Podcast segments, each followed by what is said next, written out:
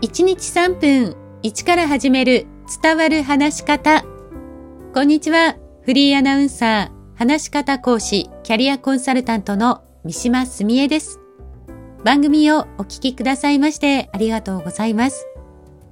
さあ、ここ数回にわたって本番前の練習や確認などについてお伝えしています。今回は頭で反復イメージをするという話です。練習も終えて、あとは本番に向かうだけ。そんな時も私はギリギリまで行っていることがあります。それがイメージを反復することです。この時のイメージの反復のポイントは成功イメージ。その成功イメージにはふたつポイントがあります。いちばんめは終わった時の成功イメージを描くこと。にばんめは練習で不安なところを成功イメージに書き換えることです。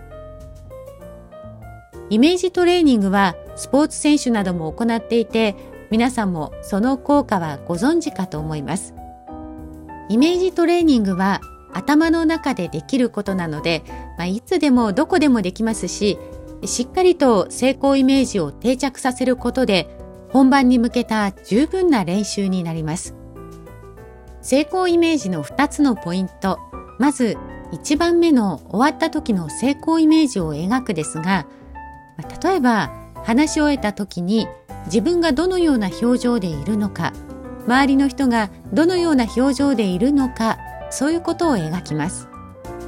私の場合は自分も周りの人も笑顔で、周囲の人から今日はとても良かったよとか、三島さんの話面白かったよというふうに声をかけられることをイメージします。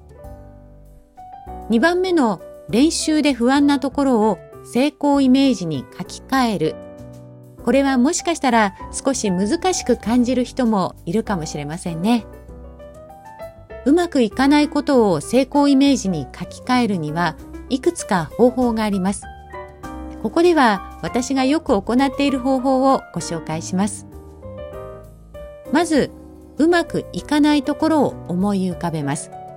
で、その後、できるようになるまで何度も修正をかけていくんです。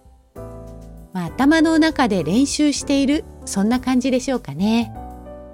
まあ、それでもなかなか完璧なイメージを描けないこともありますが、本番直前は終わった時の成功イメージを描いています。その成功イメージが、私はやれる、そういう強い気持ちを持たせてくれて、自信を持って臨むことができるんです。声にも強さが生まれます。